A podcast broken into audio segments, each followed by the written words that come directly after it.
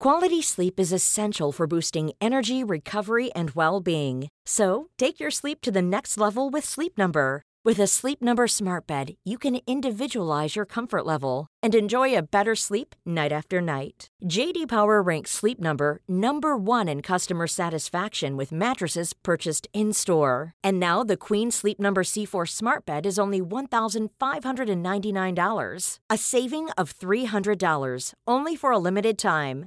For JD Power 2023 award information, visit jdpower.com/awards. Only at Sleep Number stores or sleepnumber.com.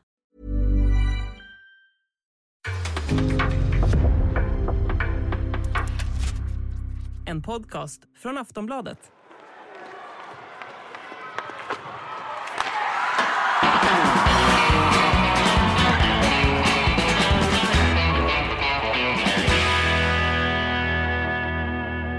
Varmt välkomna till eh, Hockeystudion. Det är dags igen. Det har äntligen varit SHL-premiär och jag kan väl säga på en gång att det är ganska god stämning i studion idag. Vi... Ja, Ro Ros är on fire här Ja. alltså, så jag tänker nästan vi bara liksom släpper pucken till Thomas och så får han köra. Ge pucken till Thomas. Ja, men det är så otroligt skönt att det är igång och, och, och att vi kan prata om matcher och jag tyckte att det var liksom också lite perfekt första omgång då med, med jämna matcher, liten skräll i Göteborg eh, Färjestad hyllade, eller hissade sin banner i arenan och, och sen var det utsålt nästan överallt. Mhm. Det, det vart ju den här perfekta starten på hockeysäsongen tycker jag. Och när du säger nästan då vill vi att du säger B också. Vilken arena var inte slutsåld? Eh, Göteborg var inte eh, slutsåld men, men äh, Ska vi börja vara negativa? Eh, ja, men, ja, vi kanske kommer in på det senare men jag har, väl, har lite synpunkter på det som skedde i Skellefteå där och eh, en hyllning till en av de största vi haft i, i elitserien och SHLs historia. Men vi kanske ska köra lite senare Julia. Ja, vi kan väl börja med en liksom eh, vanlig, hur är läget? Jag heter Julia Karlsson, med mig har jag eh, Hans Abrahamsson och Thomas Ros, bara så alla vet vem det är som pratar, men det vet kanske alla ändå. Ehm, ni har varit iväg i helgen. Var har ni befunnit er, Avis? Jag åkte till Örebro Örebro? faktiskt. Och Ros? Jag var till Karlstad. Ah. Jag började helgen i Leksand och sen åkte jag över Långban och Långbans ände och Filipstad och Lesjöfors och så kom jag till Karlstad. Och sen åkte jag till Stockholm eh, från Karlstad. Så att jag har väl sett stora delar av, av Mellansverige kan man säga. Mm.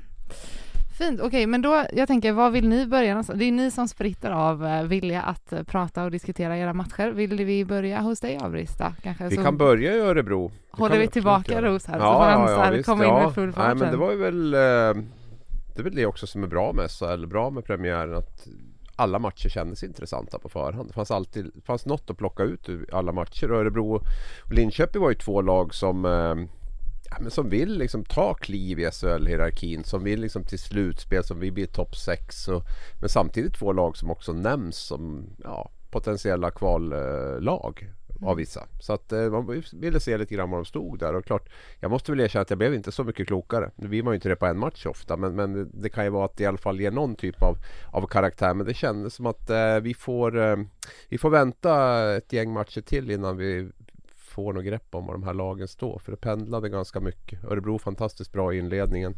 Ehm, tappade helt sen tycker jag. Och Linköping var väl bättre i 40 minuter sen. Nu, lyckades man kvittera och, och, och vinna på övertid. Men det hade lika gärna kunnat vara Linköping. Men Leo Karlsson hyllas ju överallt då. vad, vad, Är det bara för att han är ung så, så blir han hyllad eller hur bra är pöjken? Det är ju det där som är svårt att säga. Vi, vi har ju en förkärlek till att hylla unga spelare och sen vet vi alla att det är ett jättekliv att ta sen för att dels vara bra i SHL och sen ta ytterligare steg. Men jag är ju otroligt förtjust i den här killen. Det, storleken har ju inte betydelse. Men, men alltså, eller de säger att det inte har det. Men det är klart när du, när, du har, när du är stor och dessutom kan göra de här sakerna som han gör så blir det ju ännu mer intressant tycker jag. Och det här är ju en kille som eh, som har en väldig skicklighet, som del, eller snabb men också ehm, väldigt skicklig med pucken och framförallt orädd. Han vågar ju liksom göra saker. Det här av kvitteringsmålet är ju så. Han tar skottet i powerplay. Spelar ingen roll om Mattias Bromé och de här står bredvid och knackar med klubban och vill ha pucken. Han tar avslutet och han sätter pucken. Så att, eh, Och det verkar ju vara helt skillnad från hur han är utanför isen För du, du gav en ganska, vi, vi nattsnackade ju där i, i ja, lördagskväll och då tyckte jag att Jag fick inte kanske gåshud av det men jag blev lite sådär jag fick lite såhär morfarkänslor när du beskrev hur han var utanför isen Ja, otroligt fin pojke. Jag fick så här faderskänsla nästan när jag stod där och vi, det var lite kö där till den här mixade zonen och, och, och, sådär. Jag skulle köra intervju med Junland först och han fick stå och vänta och liksom, men han var hur ödmjuk som helst utanför isen. Jättetrevlig kille så att um, det är också ett plus när han dessutom är så skicklig på isen. Han är lite motsatsen på utanför. Han är kaxig på isen men um, väldigt trevlig och ödmjuk på sidan om. Mm. Så att, um, nej, Leo ser jag fram emot att se mer av. Han spelar ju också med Bromé och Abols där i deras första kedja så att man har ju verkligen gett honom stort förtroende och kommer att gå skyhögt i draften tror jag till, till sommaren. Jag har träffat några av de här slaktkämparna i NHL. Nu säger jag inte att Leo Karlsson kommer bli en slaktkämpe i NHL men de är oftast också väldigt fina och ödmjuka och trevliga och, och lugna utanför isen. Jag, exempelvis Ty Domi om ni minns honom Eh, när man intervjuar honom så, så, tror man ju inte att det är hans röst som kommer ut utan han pratar nästan lite som Mike Tyson om ni förstår vad jag menar. Va? Att det blir nästan så här liten pojkröst som kommer ut. Och så att det, det kan vara en bra, bra kontrast att vara tuff på isen och gå på skott och sen vara väldigt igenkännande och ödmjuk och fin utanför isen.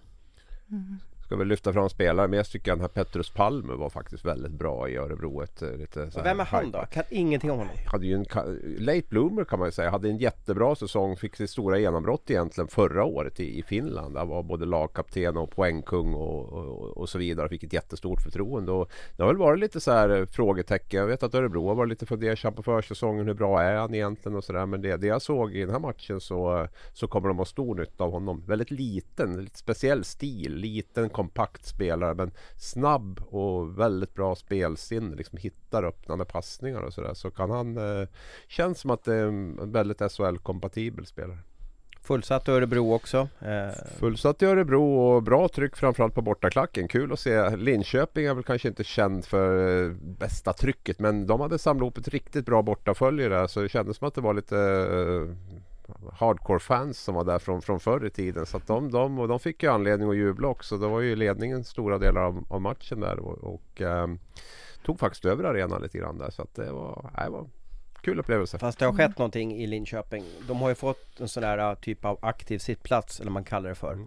Och den har slagit väldigt väl ut att de har, har fått tillbaka eh, Jag vet inte om det är äldre gardet eller vad det är för något men det, det har hänt någonting med ljudkulissen i ja, Linköping och i bland Linköpings fans. De har fått igång att det, att det, att det är lite mer tryck och, och händer någonting i, i arenan där. Precis. Eh, jag funderade lite på Leo där. Hur viktigt är det för honom att hålla i sin... Alltså nu har det gått en match. Liksom. Kan man mm. säga, jag tänker inför draften, det är ju långt kvar. Mm. Men eh, hur viktigt är det att hålla i det här i så fall under årets gång?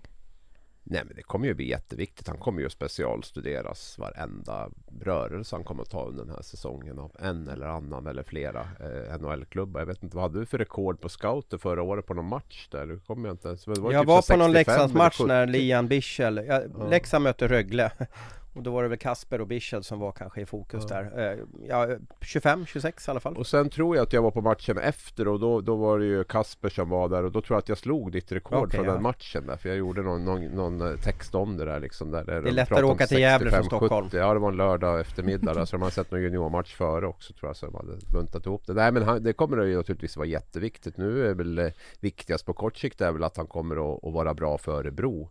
Är det klart att draften vi har ju en eh, fascination för NHL och allt det här och, och draft och så. Men, men, men, det är klart att eh, det viktigaste av allt nu är att han, att han levererar för Örebros skull. Sen mm. kommer väl det naturligtvis innebära att han eh, kommer att bli högvilt i, i draften också. Men, men ehm, nej, det, det, han kom, det kommer att bli, bli, följas väldigt noggrant det han gör. Mm. Vi kommer säkert prata mer om draften under årets gång kan jag tänka mig.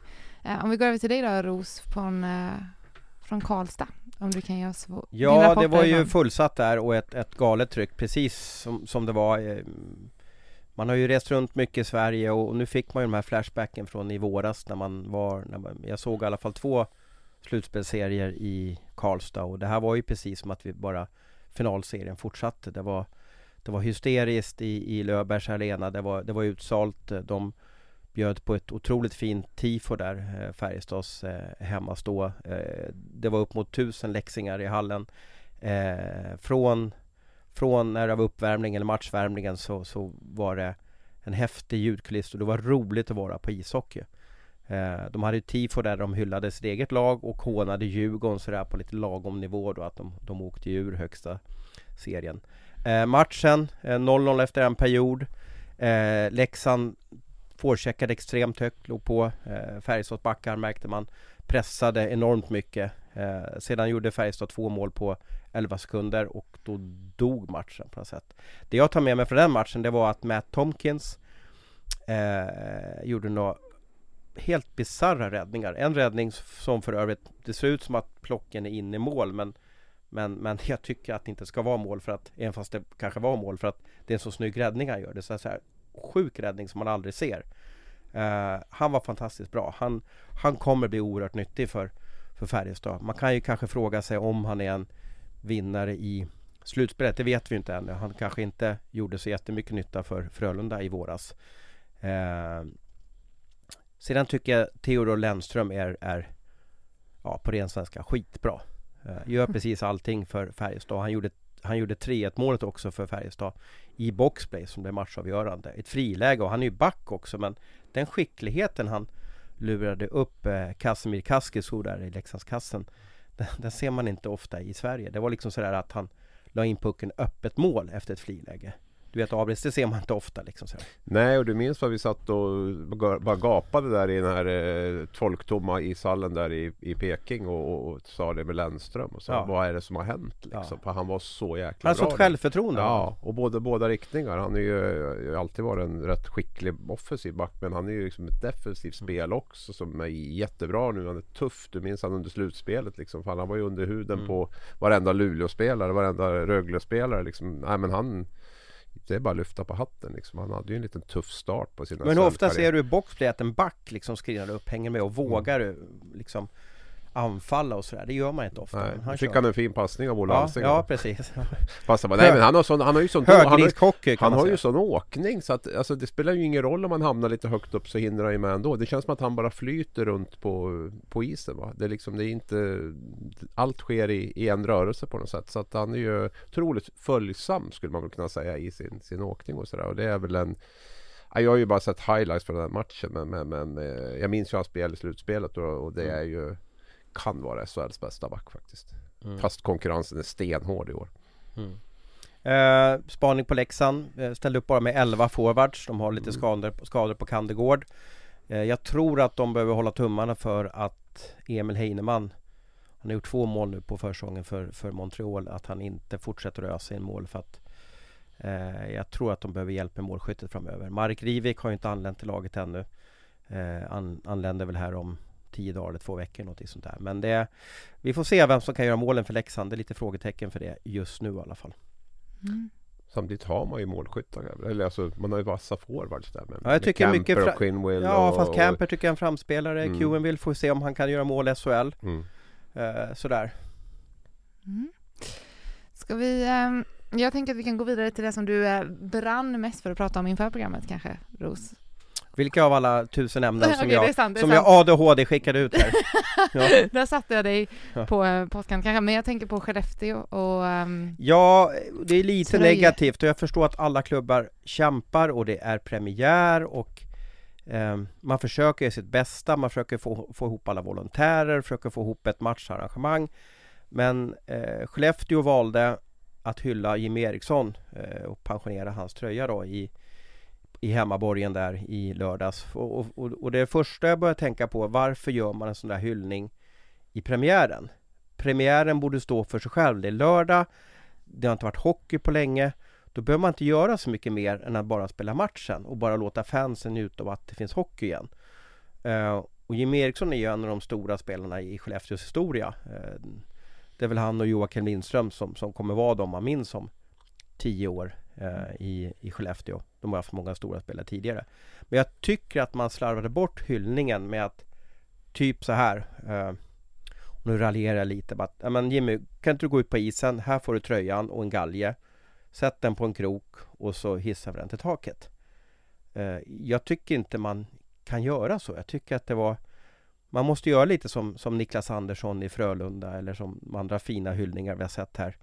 Eh, man måste, om man har en legendar i laget eller klubben, ha lite ansvar för dem och att se till att det blir värdigt. Och sen slarva inte bort det i första matchen. Det är bättre att köra det här i november när, när det är svårt att få folk till arenan och gör, köra en Jimmy-helg. Mm. Där man kan få köpa eh, Jimmy-halsduk eller liksom biljetten blir något typ att ja, jag var på den här kvällen där när Jimmys tröja blev upphissad. Häng med att det är lite speciellt så att säga. Liksom då. Och då kan man ju förbereda sig också mer. Jag tror inte Skellefteå riktigt var förberedd inför den här hyllningen. Kan det, det kan inte bero på att det var första gången de gjorde det? Skellefteå? Ja men de har ju hyllat fler legendarer tidigare, kanske inte som man gör 2022 för att 2022, jag säger inte att SHL är som eh, NHL men de har, de har en, en kommunikationsavdelning och en, en, en videoavdelning som är lika stora som hela Schibsted-sfären känns det som. Men eh, de har ju hyllat folk tidigare och man har ju sett hur man ska göra det här. Man kanske ska hjälpa till från SHLs eh, sida också. Att, vad, vad, behöver ni? Hur kan vi klippa, klippa upp filmer? Hur kan vi göra? Alltså det går ju att köpa in eh, tjänster också. Men vi måste väl bena ut det här lite grann också. Hur, hur mycket av hyllningen har du sett? Ja, jag tror jag sett det mesta. Okej, okay. för ja. vad jag har förstått så var det ett fint tal av Pia Israelsson. Det var ja. hälsning från Joel Lundqvist. Det var familjen var på plats på jo, isen. Och, och jag vet inte för jag har ju sett, jag har bara hängt med jag, jag, jag så... häng, Det jag tyckte såg lite sådär, jag hade nog velat haft den här Hela, hela familjen står där och kikar upp när en fin banner Just det att han hyll, sätter upp en tröja på, på en krok, det tyckte jag var lite fängt Det har jag förstått att det har ju folk rättat upp sig på. Jag vet inte om det är den just grejen som har cirkulerat på sociala medier Att han går fram, hänger upp den här galgen och så hissas den upp med en fisklina Ser lite epigt ut. Men vad jag har förstått så var det ju en, eh, var det betydligt mer än det. Jag har inte sett hela alltihopa men jag, det var, jag har läst Den var ganska kort var det. Ja det som man visade utåt. Ja men alltså båda lagen satt ju i ja. i arenan också. Ja. När Frölunda skulle hylla Niklas Andersson då satt ju motståndarna i, i omklädningsrummet för att de ville ge tid för det här. Låt, gör det här ordentligt, slarva inte bort det här. Nej, det kan man ju säga men, men, men det var väl lite men, mer än Men ska man, ska man, ska man liksom, ska man hylla Jimmy i premiären? Nej jag, håller, nej, jag håller med dig. Jag håller, där håller jag helt med dig. Det tycker inte jag heller. Brynäs ska väl hylla Ove Molin här under hösten va? Det känns väl kanske som ett svaghetstecken att man gör det i en premiär för att man vill fylla arenan till en premiär på grund av Jimmy där. Det är klart att det är väl, känns väl som ett svaghetstecken. Där, där är vi helt eniga. Det jag försökte få grepp om här under morgonen var ju liksom hur, hur såg hela hyllningen ut egentligen? Hur dålig var, var den? Ja var det bara det här simor klippet när de hänger upp tröjan som folk har reagerat mot? Har man liksom sett allt det andra? Och det är väl klart att den blir effekten lite utåt när man klipper ut och Simor är stora eh, och så vidare. Men jag, jag tror att man kunde ha jobbat igenom det lite mer eh, i alla fall. Eh, och, och kanske en annan tidpunkt där man jag tyckte om det förrän det gjorde med Niklas Andersson, gud vad jag tjatade om det där.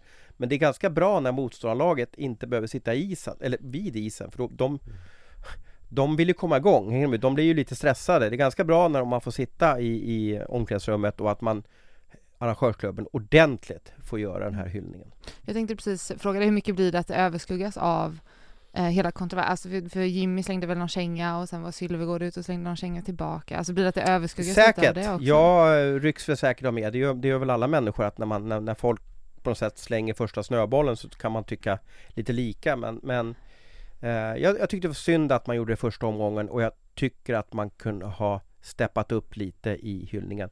Um, det är ju inte så lätt, jag måste säga det igen. Jag har sett många hyllningar i Hockeyallsvenskan och i SHL och de blir bättre och bättre för varje år som går. Man blir mer och mer kunnig. Hur, hur tar vi hand? Hur gör vi det här highlights-paketet så att den blir inte NHL-mässig, det klarar vi inte av, men att den blir oerhört effektfull.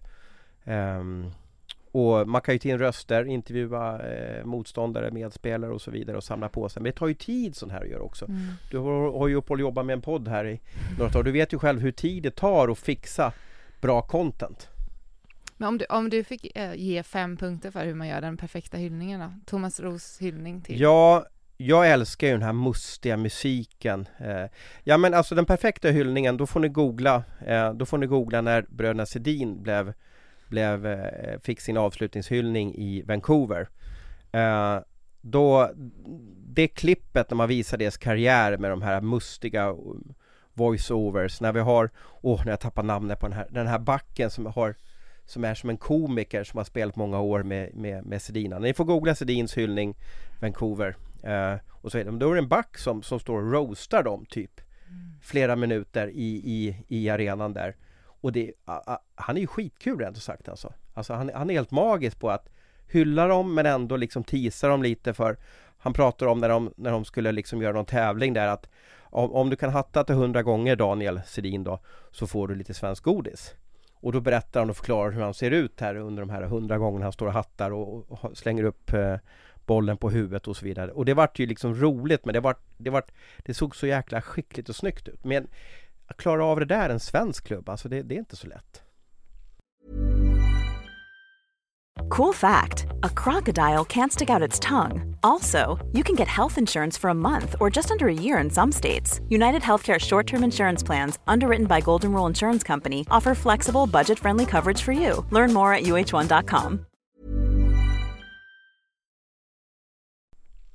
Nej, det är inte. Vad, vad säger du, Abris? Jag tror väl alltså två saker. Dels Skellefteå hela den alltså, staden andas ju liksom att det ska inte vara så märkvärdigt på gott och ont tycker jag. För att det, liksom, det finns en, en sån kultur där och det tror jag spelar in också. Sen tror jag precis som du är inne på att har man aldrig gjort det tidigare så tror jag att, jag tror att man blir bättre när man gör saker gång två, gång tre, gång fyra. För man har aldrig hiss, gjort en, en, en riktig tröjhissning i Skellefteå. Så det är klart att det finns saker som kan bli bättre där. Men eh, det är, väl alltid, alltså, det är väl alltid trist när det inte blir hundra när man dessutom ska hylla då en av klubbens Men rätta mig Abris, Mikaelsson hänger väl i taket va eller? Han har väl aldrig gjort en tröjhissning vad jag Okej, vet i alla nej. fall.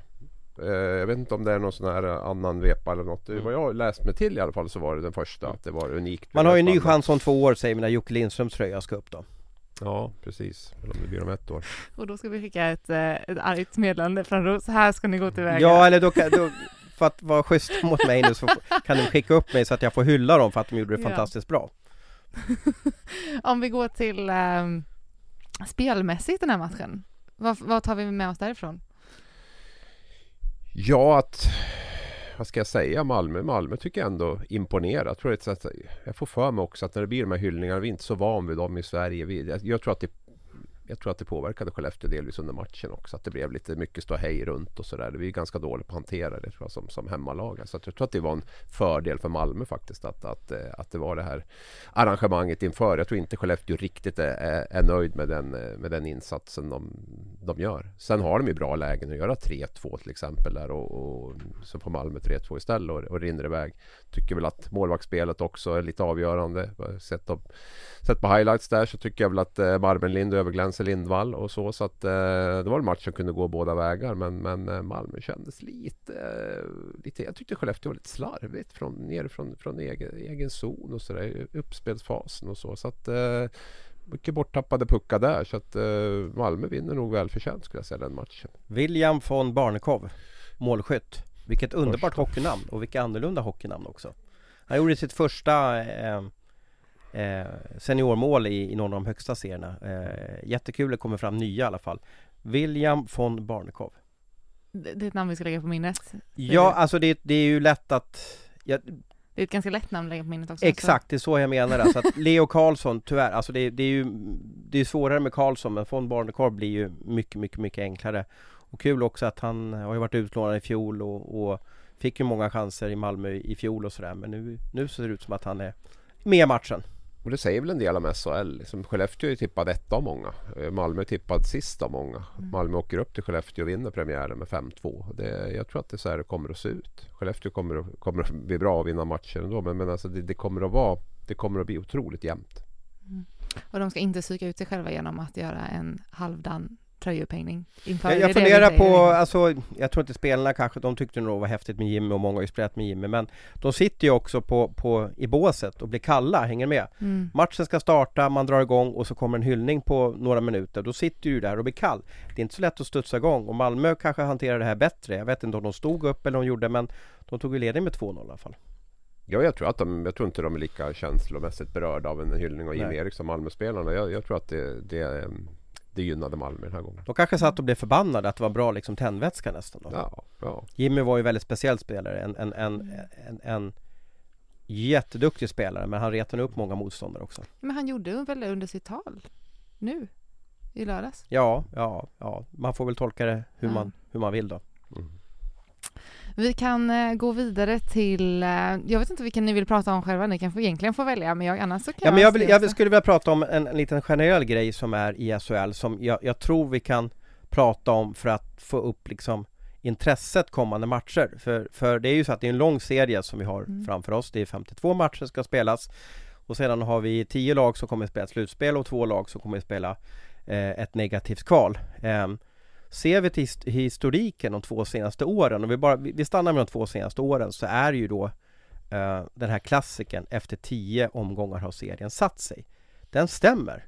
Så att många klubbar som jag pratar med, eller spelare och så vidare, de är ju livrädda att hamna i den läget som HV hamnade i, eller Brynäs för två år sedan, eller som, som Djurgården och Timrå eh, hamnade i för, för ett år sedan. Har du inte en bra start, eller fel, får du en mindre bra start så riskerar du att åka ur SHL. Då riskerar du att göra samma resa som HV och som Djurgården. Mm. Och jag tror många klubbar är livrädda för att få en dålig start. Så att den här veckan när vi, när vi bandar det här så spelas det omgångar på torsdag och på lördag och efter det har vi spelat tre matcher. Om det är någon av de här sto- större klubbarna som står med, med tre torskar då börjar paniken komma redan nu för de är livrädda att ligga pyrt till efter 10, 11 eller 9 matcher. Och det tror jag att du ska tänka på att, att ja, det är 52 matcher säger vi det men Får du en dålig start, det är svårt att bryta trenden. Växjö fick en dålig start för två år sedan. De, efter 10 matcher så hade de åtta torsk och så vidare. De lyckas ju förändra det där, bryta det där men det är inte vanligt att man gör det. Ja. Är, är det statistiskt underbyggt det här att, att med de här tio omgångarna? Eller för att, Ja men alltså ser vi bara två sista åren så, så kan jag bara säga att de lagen som hamnar negativt kval, de har haft en dålig start. mm, Så är det. Brynäs och HV var 10 och 11. För, Ja, det är väl en dålig start. ja, det beror på hur dålig Ja. får den vara då. Ja, ja alltså du måste, jag tror att du ska inte ligga på den nedre tredjedelen. Nej. Oskarshamn var, låg väl sjua där och, och, och missade slutspel ändå. Så att det är väl lite sådär. Men jag, jag, jag är inne på det, det snacket Fast gick Oskarshamn på- gick väl till slutspel i fjol? Ja men för två år sedan. Ja, ja. Mm, precis. Eh, men snacket på upptaktsträffen var lite det. Det reagerar jag på också. Att det var många tränare som pratade om det här de här första tio omgångarna faktiskt. Att det är, eh, det är där man lägger grunden till. Där gäller det Men du har med. också en skillnad så här, om du tittar i hur det såg ut förut. Förut så hade du alltid något lag som du visste hamnade i negativt kval. Leksand har ju varit där eh, oerhört många gånger. Man visste också om att nykomlingen då eh, I år är ju alltså HV71 nykomling och det är ju ingen vanlig nykomling. Men man visste att när Timrå kanske gick upp till SHL eller, eller eller när Karlskrona gick upp till SHL så visste man att de här lagen kommer få det tufft och att de förmodligen första året med väldigt stor säkerhet hamnar i ett negativt kval. Nu är HV nya i serien och kanske det laget som man tror ska få det tufft, typ Oskarshamn. De har ju spelat här några år, de har byggt på sig lite pengar och erfarenhet så det finns inte de här givna lagen som hamnar långt ner i serien. Jag tycker det ska bli otroligt intressant att se om tio omgångar när vi står här. För då kan vi ha ett preliminärt... Jag vill inte att du säger så liksom så här radikalt att oh, då gör vi bokslut men det, det är Jag tror väldigt många nervösa sportchefer där och klubbdirektörer ute på grund av att HV åkte ur, Djurgården åkte ur. Alltså vem som helst kan åka ur högsta serien och det är ju Det är, ju- det är, det är, det är ett fiasko utan dess like att åka ur högsta serien. Men hur lång tid, om vi säger att eh, alla tränare och alla sportchefer är så nervösa inför tio första omgångarna, hur lång tid kommer det ta efter tio första omgångarna innan folk börjar ryka i så fall? Alltså på Ja, den är ju bra. Det kanske skapar en, en turbulens på tränarsidan som är enorm. Ja. Där brukar tränarna få sparken. Mycket i januari vet jag. Ja, hur snabbt gick Barry Smith i fjol ja, då? den var, den var snabb. Det Ja. var typ Ja, oktober ja. skulle jag säga. Ja. 10-12 matcher. Mm. Och när, när rök Joakim Eriksson då? Ja, Sportchefen för. Djurgården där. Det var lite senare. Ja. Det var före jul i alla fall. Ja, jag tror väl att man eh, ehm, Får man en dålig start och, och det inte ser så bra ut, någon skada och så vidare då, då, då tror jag att Många klubbar kommer dra eller rycka i tussarna väldigt snabbt där Mm. Det ska bli, eh, det ska bli kul, kul, spännande att följa ändå framöver. Ja, och det är det jag menar att, att Vi sitter här på redaktionen och, och fotbollskillarna de häcklar oss för Åh, SHL 52 matcher Snark och så vidare Men det är ju inte riktigt snark för att Får du en, en dålig start så det, du, du ska mycket till att du lyckas vrida till det och förändra Och ta dig uppåt och få en rolig hockeysäsong Men om vi, eh, på tal om dålig start och nykomlingar, nu går vi lite kring, eh, som katten kring het Mm. gröt känner jag. HV71 eh, prestation i lördags. Ja, jag har ju bara sett liksom lite highlights där uppe Eh, Vår medarbetare Jonathan Nilsson var ju där då eh, HV borta är ju kanske den tuffaste starten man kan få. Jag vet inte om man ser de senaste 15 åren Känns som att de aldrig förlorar en premiär, Luleå. Eh, det är ju inte den lättaste matchen att, att, att torska. Eh, vi får väl ge HV lite mer tid vill jag säga. Vi ska inte börja liksom... de, har, de har väldigt många nya spelare också i laget. 13 skott på mål. Welcome to the big league. Mm. Kan man säga. Alltså, Men de har ju många nya spelare som ändå är SHL, alltså kompatibla liksom sådär. Ja, det händer mycket i SHL också. Jag vet Mm. inte hur kompatibla de är. Det är, några år sedan de har spelat här också. Så vi får väl se. Jag, jag håller hårt i handbromsen för att inte liksom komma med för mycket eh, negativt här nu och sådär. Men jag, jag tror HV jättehypade. Det pratas till och med om SM-guld från vissa experter och sådär. Och högt tippade. Man har en försäsong där allt rullar på.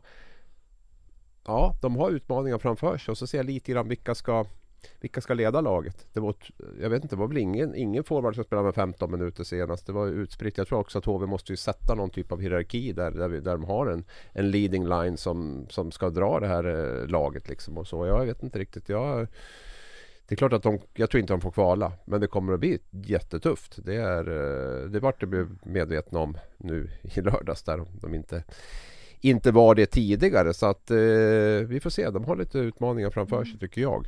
Jag tänker liksom, kommer de... för- det är en enorm press på HV nu, för nu gjorde de ju det de skulle göra, säger inom parentes, alltså de tog sig upp det efter ett år direkt Mm. liksom. Det är ju en sjuk, det kommer ju fortfarande vara en press på dem hela året att ni måste hålla er kvar liksom. Ja, jag tror förhandsnacket och försäsongen med massa vinster var det sämsta som kunde vara för dem. Och det Mm, tror jag de känner helt rätt. internt Helt också. rätt. va? Att, att det, det hade varit mycket bättre om det hade varit realistiska förväntningar på dem och det hade liksom hackat lite grann och fått jobba med. För nu, nu blir det liksom att starta om igen då. Men, eh, Speciellt om man fortsätter med två torskar till den här veckan. ja, och ja, man har Malmö borta nu liksom. Så att det, det, den, den blir tuff. Ett Malmö fullt av självförtroende. Rätt fysiskt starkt lag liksom, som man kommer att möta. Och, eh, ja, vi får se. Det är ju också det som är så fascinerande att se, se hur det kommer att gå för de här lagen i de inledande omgångarna. Där. Men, men HV är väl ett lag som vi kommer att hålla ett lite extra öga på de här första 5-10 matcherna och se vad, vad laget är gjort av. Sen har vi fått en ny profil i SHL. I, eh, i Luleås Leo Komarov. Hur många språk kunde du Julia? Fyra. Fyra. Mm, mm. Och ska vi ta alla hur många språk Komarov kan? Kan vi, kan vi ta dem? Han, han är född i eh, Estland. Mm. Eh, så han kan alltså, om jag, om jag minns rätt, jag var och besökte honom i Moskva för många år sedan eh, Och jag har alltid varit lite fascinerad av honom för det här har varit en Alltså en liten pest har det varit på isen men som, som överlever överallt och kommer till alla stora ligor och är med i VM och OS och berör och sådär. Och han har ju liksom kommit in till Luleå ganska sent nu på försäsongen och blivit en publik, publikfavorit direkt. Han åker ju sådär med visiret som Magnus Wernbloom gjorde en gång i tiden, rakt ut står den, står i visiret som en keps sådär. Han vill förmodligen inte ha visir då men, men han är ju också utanför isen en, en profil med att kunna då svenska, finska, engelska, Ryska. ryska i alla fall flytande Estländska. Ja, det, Det är det, en borde han, dialekt av- Ja, precis Nej, det ska vi inte göra bort Ja, ja men ju- den, får- den, får, den får. Julia, den får Julia ta Det är ett eget språk va? Den får Julia ta Ehm, fortsätt nu prata om det ni pratar Okej om. han, han är en eh, profil på, på isen, utanför isen Jag läste en jättebra intervju med honom här i Aftonbladet eh, eh, Vi behöver profiler och det är jättekul att han är där uppe och smäller på alltså Det måste göra så ont att få möta honom i sarghörnen Tyrväinen och, och Komarov där i, Ja. i samma kedja. Ja. vet du. Det är klart att det sitter nog några backar och, och eh, är lite oroliga inför man går ut på isen i, i eh, Coop Norrbotten Arena heter Mm. den va? Delfinen höll jag på att säga men det får jag säga också. Det får man säga också. Ja det måste man få säga. Eh, nej men eh, Luleå kommer att vara en maskin. Det behöver vi nog inte bekymra oss om. Det, det, det är väl möjligtvis de här dagarna när maskinen inte riktigt fungerar. Man kanske behöver någon individuell spelare som kliver fram som det kan bli lite tuffare. Men, men, men eh, nej, förvånad om de inte är topp fyra. Mm. Vi får se efter tio omgångar var de ligger då. Så Ja, kommer det ju sätta och de hamnar sen. stämmer vi av. Vi Jag tror, jag tror att det är sagt med det och jag, jag tänker när det blir så här jämnt också så tror jag att det kommer att, jag vet inte om det kommer att vara lika avgörande i år heller just för att det kommer att vara Fast så jag jämnt. tror lagen som hamnar långt nere eh, Om man inte är Oskarshamn eller kanske Timrå Fast Timrå har ju värvat så oerhört bra Är man ett etablerat SHL-lag Mm. Och man, man står på tre segrar efter tio matcher. Det blir sån oro överallt som inte går att, att riktigt förklara för många människor vad som sker. Det, det, du har en sportchef som nästan går in i väggen av nervositet och, och sådär. Du har fans som skriker, du har sponsorer som säger Vad händer? Vad ska vi åka ur? Vad, vad, vad är det här för något? Det, Av de här etablerade lagen då, vad, vad, vad höjer du varningsflaggan högst någonstans där? Att tror att här kan det vara tufft efter tio omgångar och här blir det stressat. och det ska man eh, slängas ut efter en match då? Ja, det har väl gått att fundera lite grann Ja, men- under försäsongen. Ja, Vad brukar vi kalla det så här? Kamikaze? Ja, jag har ju tipp, jag har piss-kamikaze-tipset efter. Jag har ju tippat Frölunda väldigt högt då, men det är väl klart att man funderar på hur, hur länge håller Rönnberg-Frölunda? Ja, men där vilket blir tror du då? Ja, men, Nej, jag sa att, ja, jag sa att där, nu har du en bra blir rubrik, men du då? en bra Ja. rubrik. Ja, Ja. nej, jag har väl liksom, jag har vilka väl blir ändå, nya Djurgården? Jag har väl höjt lite varningsfinger för Linköping faktiskt. Att de, Ja. de har satsat rätt hårt ändå. Jo, Sen men de har, om de det- har om ju det- inte varit om det, ett topplag Om på det flera år. räknas. Nej. Sen får vi väl se hur Leksand får ihop det. Jag tillhör ju de som har tippat dem högt. Men det är klart att nej, de har för bra lag till, känner jag för att hamna grynkligt till. Men, men, men eh, eh, ja, kanske något av de två. Mm. Vi får se efter tio omgångar säger jag nu. Det kommer Ja. vara min nya. Ehm, men om vi, vi kan ju faktiskt gå över till Frölunda Mm. där också när vi ändå nu eh, tippar dem som att de kommer ryka. Hur många gånger har du sett en premiär i Göteborg? Känns som att du alltid är i Göteborg Ja. på premiären. Ja, jag har varit där många gånger och det känns som att Frölunda gör sällan så här riktigt bra premiär heller. Ja. Det är så uppskruvat och så brukar de typ förlora och så ja. Ja. det De hade väl mardrömsmatchen också, möter Timrå, Frölunda-Timrå, då kan man ju säga oj, då, möter, då vinner Frölunda lätt. Ja. Men ser man på alla nyförvärv som, som Timrå har då. Jag, jag såg någon bild på Anton Lander, såg du samma bild? Ja, jag, ja, jag har sett De det. här ögonen han ja, har. Ja, ja. Ja. Nej, men det, Och, och du vet, jag börjar, börjar tänka på Det finns en klassisk tidningsbild på Mats Sundin från VM 2003 i hockey-VM i Finland när han bara Helt sådär galet och hysteriskt bara ska, ska vinna matchen De ögonen såg jag på Anton Lander i, i lördags så att hans ledarroll Inte bara hur han är på isen utan ledarrollen då eh, Blir ju oerhört nyttigt Han kommer aldrig, han kommer aldrig acceptera att du är slö på, på träning eller acceptera att du inte jobbar hem järnet och så vidare. Så där, där har vi ju en, en till nivå på Timrå som man kanske inte riktigt tänkt på. Nej, jag har tänkt på den och du har helt rätt i det du säger. Jag tror att han, hans sätt att vara, hans sätt att liksom leda laget kommer bli otroligt viktigt just i den här kravställningen hela tiden. Att man är där varje, varje match. Så att eh, addera det med, med den skicklighet som Timrå har, har tagit in. Jätteifrågasatt målvakt inför mot eh, SHLs mest hyllade Mm. målvakt i Lars Johansson. Ja, vilken vann målvaktsmatchen på knockout? Ja, det var ju Jakob Johansson Mm. som, som vann den. Den okända Johansson. Ja, ehm, så att ehm, Nej men Timrå, jag tänker också i powerplay där, alltså de har ett jävla powerhouse där. Det är inte kul att möta dem. Emil Pettersson igång direkt. Han, Två alltså, mål. Två mål. Eh, Tror han håller i det målsnittet hela säsongen? nej det kommer han inte att göra. Men, men 104 mål. får man igång honom och han har självförtroende och då, då är ju det liksom en 50 poängspelare i SHL utan, utan tvekan. Och, ehm, så det tror jag var jätteviktigt. Var det någon spelare de hade önskat få igång direkt så var det nog Emil Pettersson faktiskt. Sen fick ju Dahlén göra mål på straff också va? men det räknades väl inte. Men, Men han fick väl en assistpoäng Ja, han också? spelade fram fint Emil Petterssons mål där. Och liksom i, I powerplay, det var inte Robin Hansen med heller. En s- spelare som jag håller jättehögt. Han var väl hemma och, och familjen väntar barn tror jag. Ehm, och med honom in också och Anton Vedin som, som är på gång in så är det klart att Timrå eh, Ja, fortsätter Jakob Johansson så där backsidan håller då kommer de att bli jättetuffa för, för alla lag. Och, Och s- ja, Och så här Julia, om det, jag säger inte att Timrå är en nykomling till SHL men De höll ju sig kvar vid ett kval mot Djurgården och kunde andas ut och, och, och liksom Fick vara kvar i högsta serien. Eh, Många trodde ju att Timrå skulle åka ur den här säsongen. Och då hade man ju inte fått hem alla de här storfräsarna som man fick nu. Eh, Och så i första matchen så åker man ner till Göteborg Man har allt att vinna i den här matchen eh, Och lyckas till slut vinna Tänk vilken perfekt start, tänk vad lugn och ro det är uppe nu i, i i, i Timrå så att säga, liksom jämfört med andra klubbar där det, jag säger inte att det blir stressat direkt men, men Timrå är ju på rätt väg direkt också. Mm. Blir det inte lite stress av att man tar hem så många liksom, stora värvningar då? Jo det gäller ju att få det att funka och att alla kockar ska, ska liksom förstå vem som ska vara i vilken gryta men det har ju det kommer ju Anton Lander se till att, att alla Mm. anpassar sig i hierarkin och alla anpassar sig. Så här gör vi, så här uppträder vi och vi är Timrå och, och vi ska vinna så att säga. Just den biten är jätteviktig mellan det här att hitta en, en, en, kunna slappna av i att man har vunnit en match men också vara förberedd för nästa match. Och där tror jag ju som Thomas är inne på Anton Lander är, är i superledare på, på det sättet att eh, förbereda laget för, för nästa match också. Att vi har inte vunnit skit, vi har vunnit en match. Vi har betyder inget om vi inte förlorar nästa. Så att, eh, jag tror också mycket på, på hans ledarskap. Och vi satt ju förra veckan här och var fundersamma över eh, far och son förhållandet. Men det verkar ju vara klockrent. Ja, det är väl för tidigt att säga än. Det är väl klart att det har väl inte Jo men om han är en sån bra ledare ja, så fixar jo, ju han något det. Som, något som ska fixa det och det har vi väl sagt. Är det någon som ska fixa det så är det nog, är det nog de två. För han är så stark, Anton Lander i sitt. Och jag, jag tror att han eh, har inga problem heller med, med att kritisera tränaren om det skulle vara på det sättet. Så att det, han är han är en speciell eh, person på det sättet. Jag har följt honom sedan han spelade i JVM. Han gjorde starkt intryck redan då liksom och jag tycker att han eh, har bara förstärkt den, den eh, rollen som, som en ledare.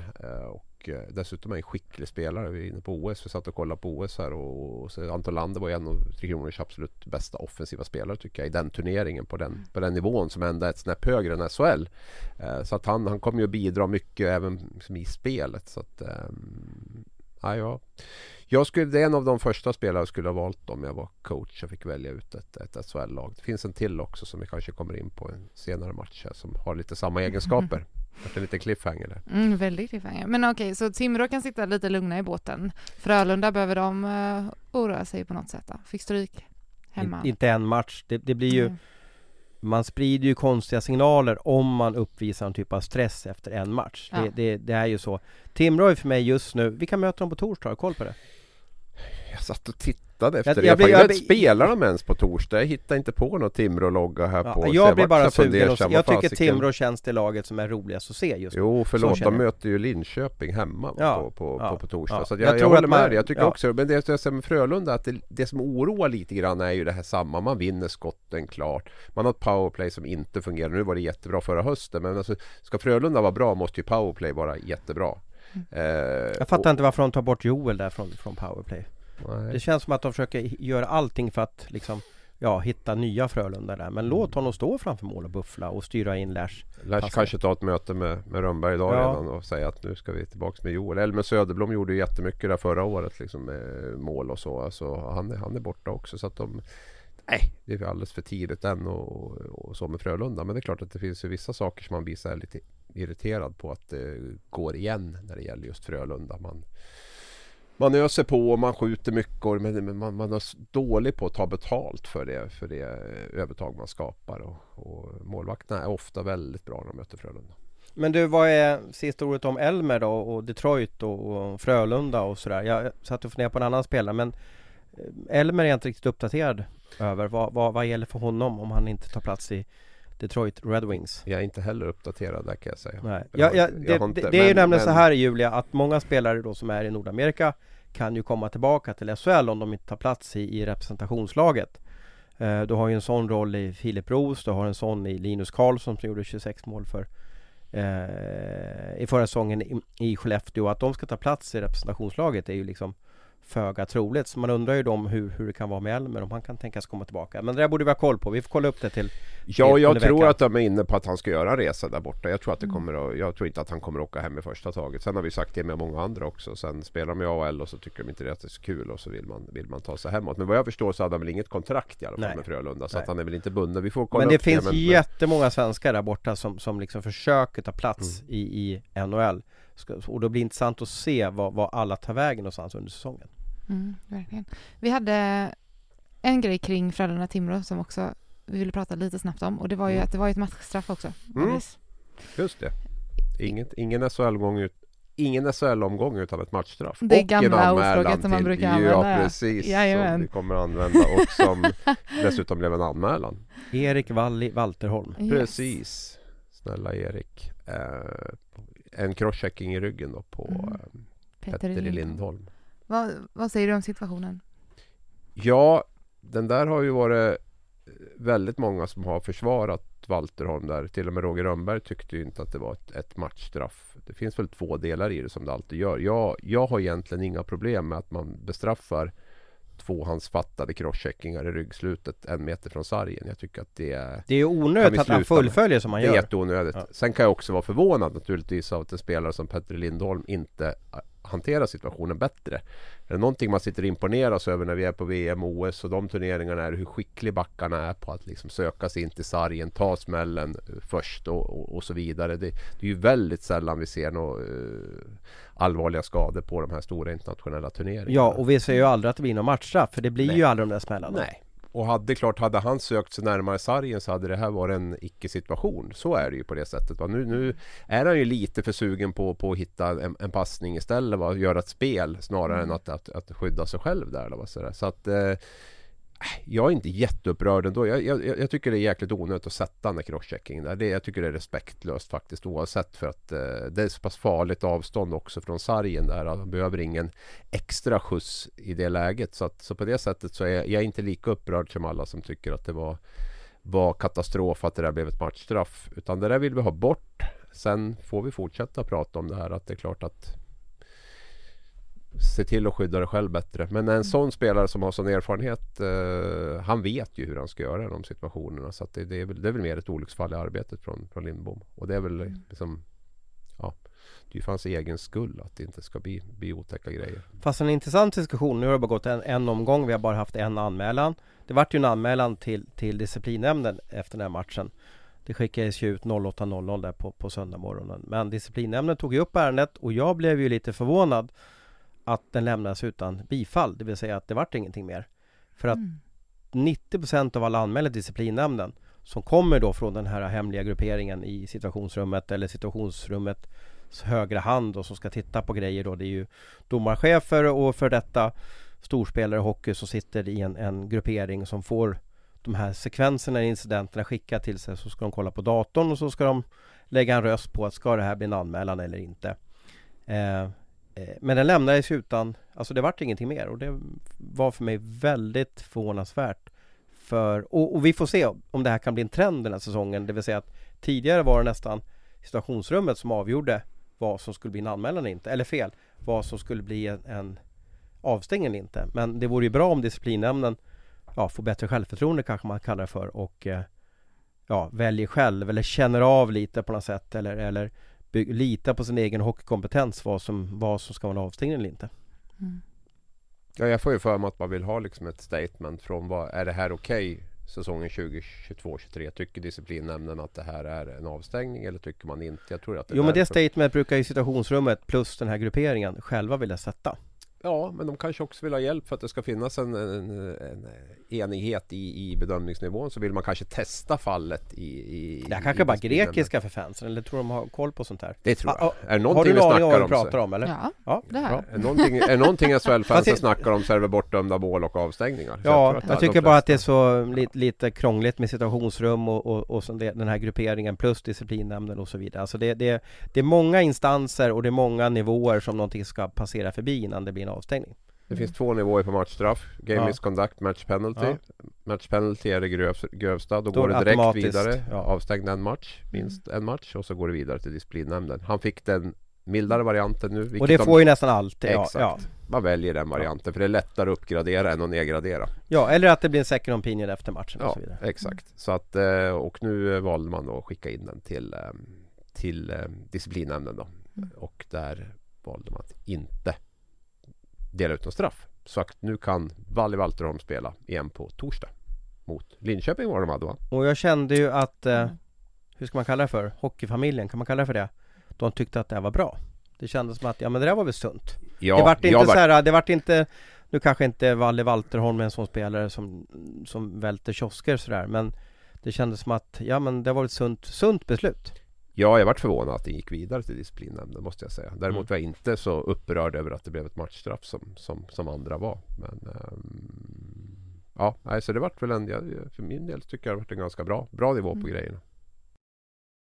Vi rör oss vidare nu för nu börjar vi faktiskt eh, krypa upp mot eh, tiden börjar ta slut för oss skulle jag säga här i poddstudion snart. Så jag tänker att vi, vi har ju ändå lite kvar att beta av. Vi, ja, du, Ja, vi har ju ett Smålandsderby. Smålandsderbyt ja. Ja, visst. Var det... Det var lite High Chaparral kändes det som. Är inte det Småland? High Jo, det är det. Chaparral. Ja, Jo. och det var lite så matchen såg ut. Det, Ja. var, det var lite fram och tillbaka och mycket chanser, mycket mål. Och lite så alla ögon på Jörgen, eller? För att det var hans... Nej? Jo, ja, jo, det kan man väl det var säga. hans Ja, absolut. Nej men så är det ju. Ja. Det är en av de stora frågorna. Hur kommer han liksom axla manteln efter Sam Hallam? Mm. Eh, han behöver nog fila lite på försvarsspelet, kändes det som.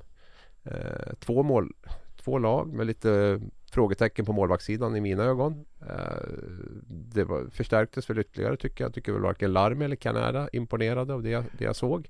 Eh, men försvarsspelet var som sagt inte heller bra. Någon Oskarshamn har väl haft strul med försvarsspelet hela försäsongen känns det som. Det har blivit mycket mål i alla matcher. Eh, och det var väl lite lika nu. Nej men det var, det var mycket fram och tillbaka. Svängde målmässigt och spelmässigt och allt. Det blev ju kryss där också och sen ja, en bonuspeng som delades ut då. Det, jag var ju i Karlstad och då, och det, man, det som blev en snackis efteråt är att eh, ja, i nästa match så kommer Jörgen Jönsson hit då. Mm. Eh, Färjestad ska ju möta eh, Växjö så det blir en stor sak att, Det att är ju såklart Ja, det var jättestort för dem så att eh, det ska bli intressant att se nu hur Jörgen löser det här att vara headcoach i, i, i SHL. Det ska bli jättefascinerande att se. Det är ju inte lätt att ersätta eller ta över efter Sam Hallam då. Nej, han säger ju väldigt bra saker och ger ju ett väldigt bra intryck. Men som sagt, det är ju det är en sak. Sen att få ihop Mm. alla, alla bitar är ju, är ju en, eh, en annan sak. Jag tror inte det är någon premiär som Växjö är jättenöjd med. Samtidigt Oskarshamn är svårspelat där. Så de fick ju snurr på sina nyförvärv också. Oksanen gjorde väl Ja, var 3-3 och, och avgjorde sen va. Eh, Och s- i straffarna och även Schmeichel var det väl som gjorde eh, kvitteringen. Tog ut målvakten Oskarshamn och eh, fick in 4-4 där. Så att, ehm, det var bra tryck i ladan också. Var Framgick det av tv-bilderna i alla fall tyckte jag. Ja, nej men de har, de har bra, bra skjuts där i. I BG Hockey Center. Annorlunda, annorlunda arenanamn. Väldigt Eh, Man arena. valde också att göra eh, I Skellefteå så har ju klubbdirektören P.A. Israelsson Mm. lämnat in dem, eh, så han finns inte där. Eh, Han fick ingen tifo och sånt där? Eller? Har du, har du sett några bilder på det eller? Nej. Nej. Men eh, Oskarshamns avgående eh, klubbdirektör Åker, Martin Åkerberg. va? Åkerberg Mm. fick ett eget tifo. Det är inte så ofta en, en klubbledare får ett, fick ett tifo där. Så det tyckte jag lite snyggt av, av Mm. Oskarshamns fans som kanske inte är kända för att vara den kanske mest Ja, fantasifulla ståplatspubliken eller, eller var sådär liksom sydeuropeisk i sitt approach eller, eller tänk på, på eh, arenan. Så det var kul att han, han blev uppskattad och hyllad där. Ja, välförtjänt också vilken resa Oskarshamn har gjort under Åkerberg. Och det är klart att han har en stor del i, i, i det där. De har ju gått från att vara ett mellanlag i Hockeyallsvenskan Sådär som inte berört mycket till att etablera sig i högsta serien Och det är inte många lag som klarar av det Mora har försökt eh, Timrå har försökt, de är inte riktigt där ännu Karlskrona har försökt Mm. Växjö har gjort den resan. Men det är inte så vanligt att man med lyckas med det. väldigt eh, ska jag säga, sparsamma förhållanden. Ja, Alltså med Växjö, Växjö med- kom ju in som en Nya tanks. arenan stod klar ja, liksom. ja, med, med hur mycket upp pengar som och- helst och och- sådär liksom. Så att, eh, nej, ja, väldigt välförtjänt. Jag tror att han kommer att vara i historiskt perspektiv en av de viktigaste människorna i, eller ja, personerna i Oskarshamns eh, i IK Oskarshamn. Mm.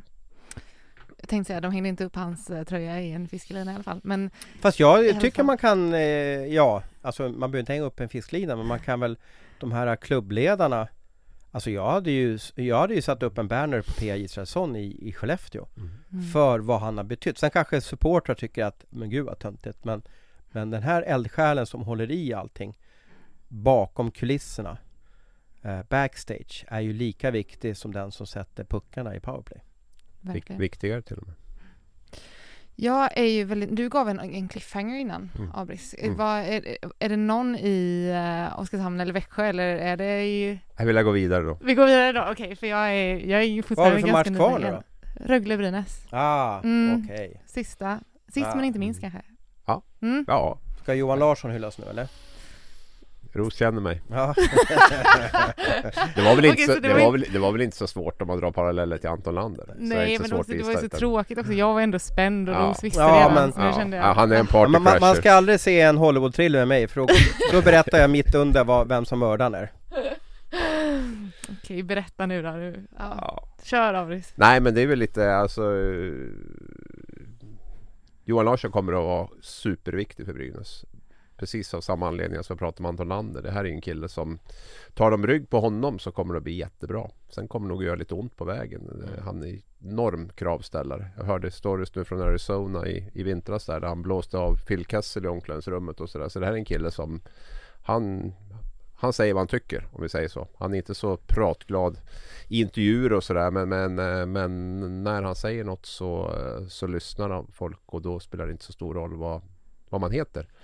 Kaptensvalet då i Brynäs? Ja, jag tror inte man Han, ville röra Johan, till Johan det. blev ju inte lagkapten, han fick inte se Nej, det. nej, jag tror inte man ville röra till det där. Okej. Okay. Rödin har ju ingick väl i ett paket när han vart eh, hemvärvad att han skulle vara kapten och det är klart att eh, rycka det och ge det till Larsson nu när han kommer hem och jag, Hade, men vill man inte, alltså hade man inte sett det, men vänta då, han är ju en bättre ledare än vad jag är. Alltså, Då får du Djurgårdssyndromet från förra året då, där kaptensfrågan blev ett Ja. eh, issue där. Jag vet inte hur många. Var det Josefsson först och sen hade Widell fått det och sen hade Sörensen vi väl lovade. Så att det blir... och Widell ville ha så det bra. så att säga. Ja precis. Mm. Han ville ju, han ville ju ha, ha, ha kvar det fortfarande. Och så fanns det säkert någon till som tyckte att de förtjänade att vara kapten också.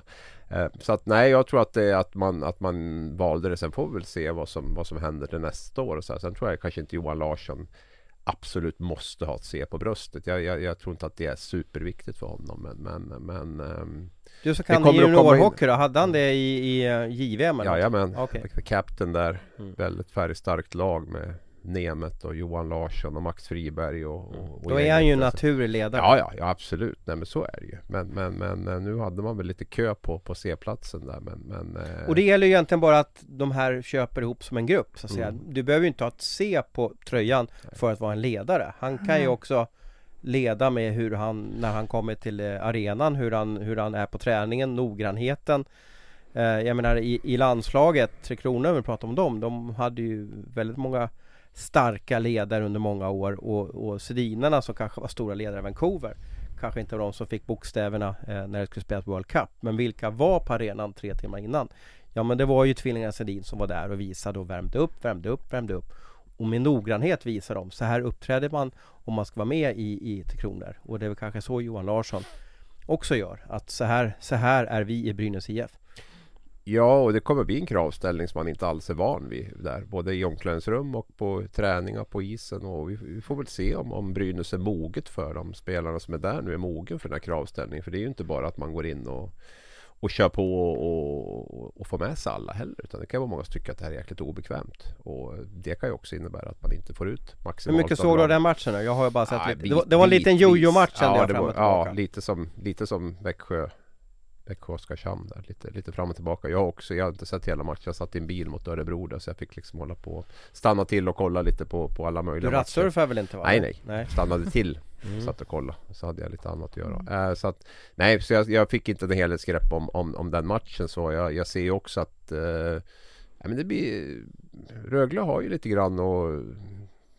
brottas med för att vara ett riktigt topplag tror jag. Man har ju tappat en hel del spets och, och det är mycket, mycket yngre spelare som ska komma in där och man har en ganska tunn backsida och sådär. Så det är ju inte att man går ut och kör över några lag tror jag den här säsongen utan man kommer nog att få, få det väldigt tajt mot, mot de flesta lag. Um, Brynäs blir ju intressant att se liksom. Björnen blir jag också imponerad av. Tycker också det är jäkligt bra. Liksom.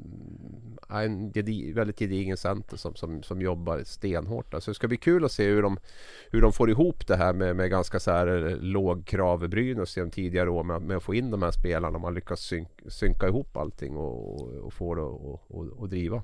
Såg du eh, introt eller, eller vad ska man kalla det för?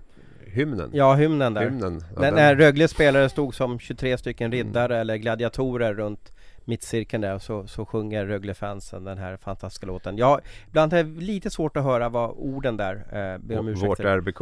Ja, vårt, A, eller A, ABK, ja, ABK. Precis, ja precis Det är, eh, det var magiskt ut. De, de vart ju Mm. Champions Hockey League-mästare och skulle Mm. väl göra en liten grej av det då Eh, Jag var tvungen att gå in och eh, kolla det själv, jag har inte sett det själv. Nej Ja, för, förlåt, ja, fortsätt. men, vad, men vad har du för känslor när du ser det då? Det ser inte så glad ut va? Men Nej men det är ju lite maffigt mäktigt, och mäktigt liksom sådär. Det är ju lite sådär Jag tycker det är häftigt i alla fall. Ja, kan du, du som är bra på språk då, vad sjunger de för något? Nej, så, så mycket kan jag inte höra nu här Nej. samtidigt. Min simultanförmåga är inte så stark är den inte. Eh, men, nej men jag håller med, det ser, Mm. det ser ju mäktigt ut ändå. Ja nej men det är väl... Det är Men väl de ledde ju med 4-2 tapp, eller alltså tappade upp där på slutet Rögle så det var Mm. väl lite konstigt att Jag tycker sånt där topplag, nu är det bara en match, det känns, känns så sjukt tönt att stå liksom ha synpunkter på någonting men att Leder man med 4-2 är Rögle hemma ska man inte tappa den till en, till en liksom 4-4 Nej. det är de nog jättemissnöjda med. Vilket lag tror du kommer värva nu då? Det är ju många lag som letar spelare så att det, det, det hade någon lista där i onsdags eller torsdags, Ja absolut, nej men det, det finns väl flera lag som, som, eh, som är ute. Jag tror att Rögle kommer att värva. Mm. Eh, Så fort det dyker upp någonting. Det kan vara både en back och en forward tror jag som är eh, aktuellt där. Luleå jagar väl fortfarande sin. Brynäs tror jag blir in ytterligare en, en forward. Eh, finns- Leksand är oroliga för Kandegård där, Mm. spelar med 11 forwards just nu det, det, Och kamperna börjar ju idag i Nordamerika Så att nu direkt är hela världens hockeysäsong igång och då blir det Då blir det förändringar och det blir dominoeffekter på, på spelare och, och sådär så att eh, Ja men nu är vi igång Kul att det äntligen är igång. Det känns otroligt, eh, jag känner mig otroligt taggad. Jag låter alltid så negativ när jag säger sådana saker, men jag är det på riktigt, jag lovar. Vi hör ju din taggning. Den är, det är ju fem plus på den taggningen. Det går inte att komma ifrån. Eh, och med det så tror jag att vi stänger ner för idag om inte ni har någonting, eh, någon sista, någon sista ämne så som ligger och bubblar. Vi har ändå snackat ganska länge nu. Ja, de är nog rätt trött på oss va? Ja de vill Ah. nog gå vidare P.O. och- Larsson har klarat av löprundan? Ja precis, nu är det dags att dra ur hörlurarna och göra något nyttigt Exakt. Och med de bevingade orden så eh, stänger vi ner dagens avsnitt. Eh, tack ni som har lyssnat. Tack Thomas Roos, tack Hans Abrahamsson. Så hörs vi igen nästa vecka.